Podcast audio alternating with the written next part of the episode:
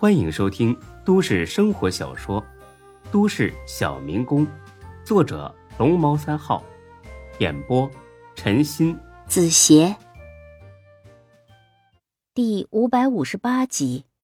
几天之后，上午九点钟，这帮哥们儿姐们儿，该上班的上班，该去店里的去店里，该遛弯的遛弯，只剩孙志一个人在家。在家呼呼大睡，因为昨天才哥说，健身俱乐部的一切准备都就绪了，只等择期开业就好了。这是经历过许多很衰的事情后收到的第一个好消息。为求开门红，张二狗慎重的选了一个黄道吉日，也就是三天之后上午八点零八分准时开业。为此，孙志亲自下厨，搞了一桌丰盛的饭菜，大家一醉方休。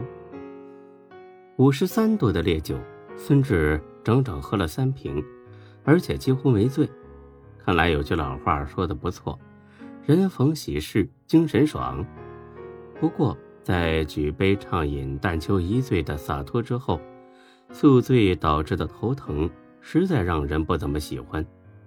孙志迷迷糊糊的睁开了眼，揉了揉隐隐作疼的太阳穴，翻了个身，瞧见地上到处都是卫生纸，还有就是用过的安全套。仔细一数，有五个。看来昨晚他两人很是疯狂，怪不得腰部有点发酸。消耗这么大，得赶紧补一补才好，备足弹药。为下一次战斗做好准备。孙志半眯着眼，随手洗了把脸，刷了刷牙，到厨房热了点昨晚剩下的大虾和牛肉。这一口还没吃呢，电话响了，是派出所的电话。孙志一下子精神了，看来五十万奖金马上就要到手了，天上掉下五十万！简直是太不可思议了！喂，上午好，王警官，是不是我奖金批下来了？你们直接转给我，还是我亲自去领啊？呃，是不是还得搞个简单的仪式啊？电话那边明显愣了一下。呃，我找你不是因为这件事，不过奖金正在走流程，也快发下来了，应该就这两天的事儿吧？啊，不是奖金呐？那你找我干什么呀？啊，是这样的，因为这个红三的案子，在当时引起了很严重的社会影响。经过上级领导研究决定，要对他这次落网的详细经过进行广泛的宣传，消除老百姓记忆中的恐慌，维护法律的尊严。还有，王警官叽里呱啦的说了一大堆。孙志是越听越没兴趣，想宣传就宣传呗，我又不是你们领导，还用经过我批准吗？呃，这个跟我有关系吗？关系大了去了，你是最终制服他的人，只有你知道在现场发生了什么，你不说，别人怎么知道呢？那天做的笔录，我说的很详细了，你们没看吗？哎呀，笔录这个东西。可不能随便给与案情无关的人看呐。那你们有什么打算？嗯，是这样的，领导和电视台协调了一下，决定在咱们这一市的电视台法制频道专门做一期节目。什么节目？就是先讲一下当年的案情，然后重点说一下他落网的过程。只有这样，才能消除群众。对那些旧案的恐慌心理，你不会是想让我去说吧？对，就是想让你去。你掌握着第一手资料吗？怎么样？是不是很高兴？是不是迫不及待了？我敢保证，这期节目一播，你马上就会成为这市人民心目中的英雄，搞不好啊，全国都出名啊！嗯，我不去。你们想邀功，别拉上我，我可不想出这种风头。不去，你是不是有什么担忧啊？哦，我知道了，你是怕他还有同伙，怕遭报复是吧？你放心，这案子我们已经彻底查清楚了。洪三呢是单独作案，绝对没有同伙啊，所以肯定不存在遭到报复的危险。那我也不去，这是为什么呀？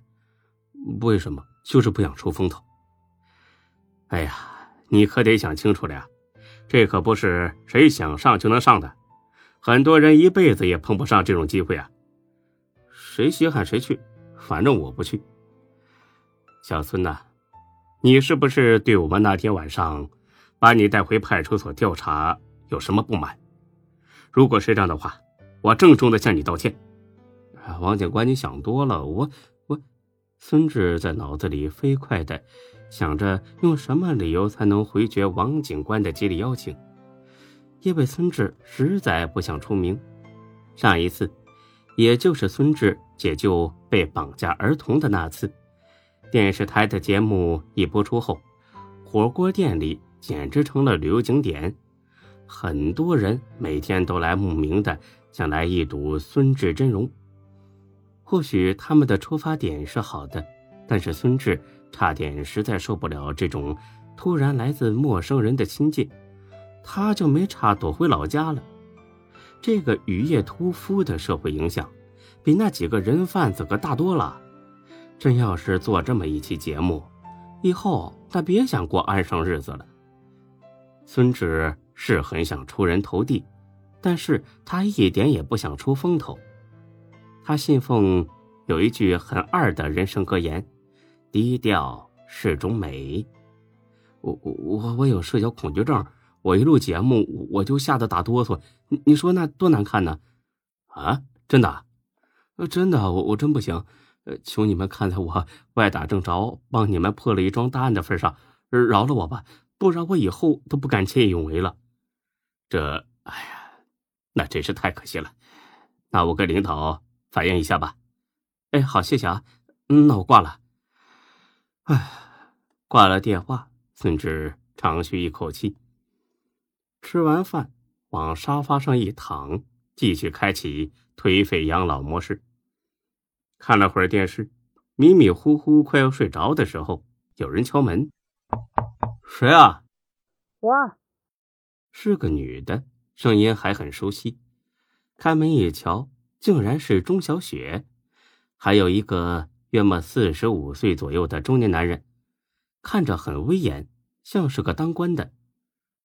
小雪，你怎么来了？呃，这位是？